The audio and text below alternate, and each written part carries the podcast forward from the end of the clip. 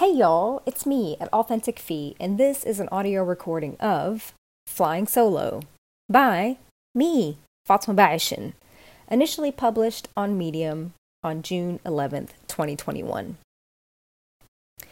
As the world starts to reopen, albeit with trepidation in some areas more than others, travel rebeckons. I've always been a huge fan of traveling. You name it, I'm down. Road trips, air travel, train ride, Let's do it.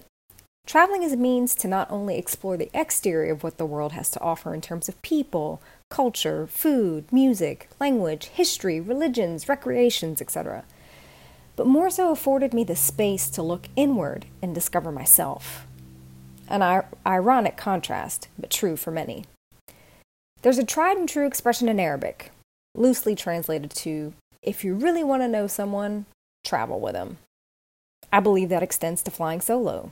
That is, taking a trip alone and literally getting to know yourself. Lots of folks, especially women, tend to fear venturing out into the great unknown on their own. But I can attest, the best moments I've experienced in life have been when I ventured out as a party of one. Of course, man or woman, anywhere you go, you gotta be smart and safe about your movements. When I marinate on some of the most resounding moments of self discovery and genuine connection, it was on my solo trips.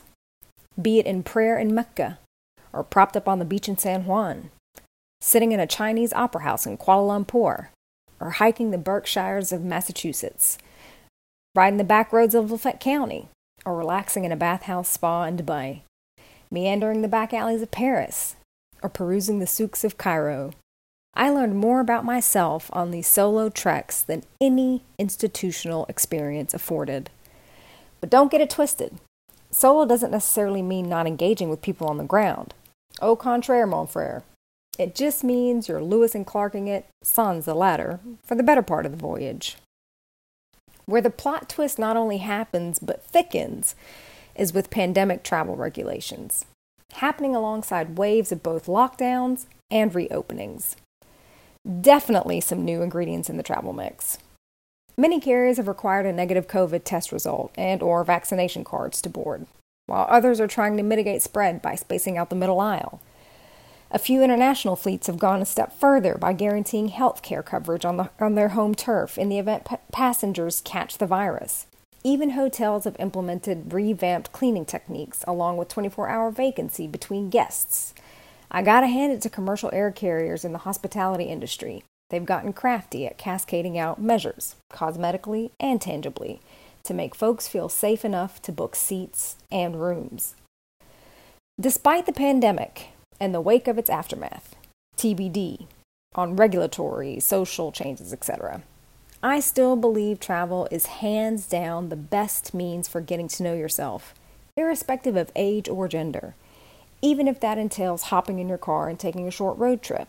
Just the process and getting to the destination is enough to shed light on how you prefer to function. For example, early airport arrival or right on the nose of flight takeoff. Once you're on the ground, exploring the landscape and figuring out culinary, recreational, and cultural pursuits is likely to imprint a lasting and colorful impression on both your inner frame and your outer world. Your vantage point about people shifts, or in my case, converges. Your home decor becomes more vibrant. Your spice collection gets an upgrade. Even your hobbies expand. Flying solo is more than just downtime, it's a labor of love, the most important kind, that of self discovery.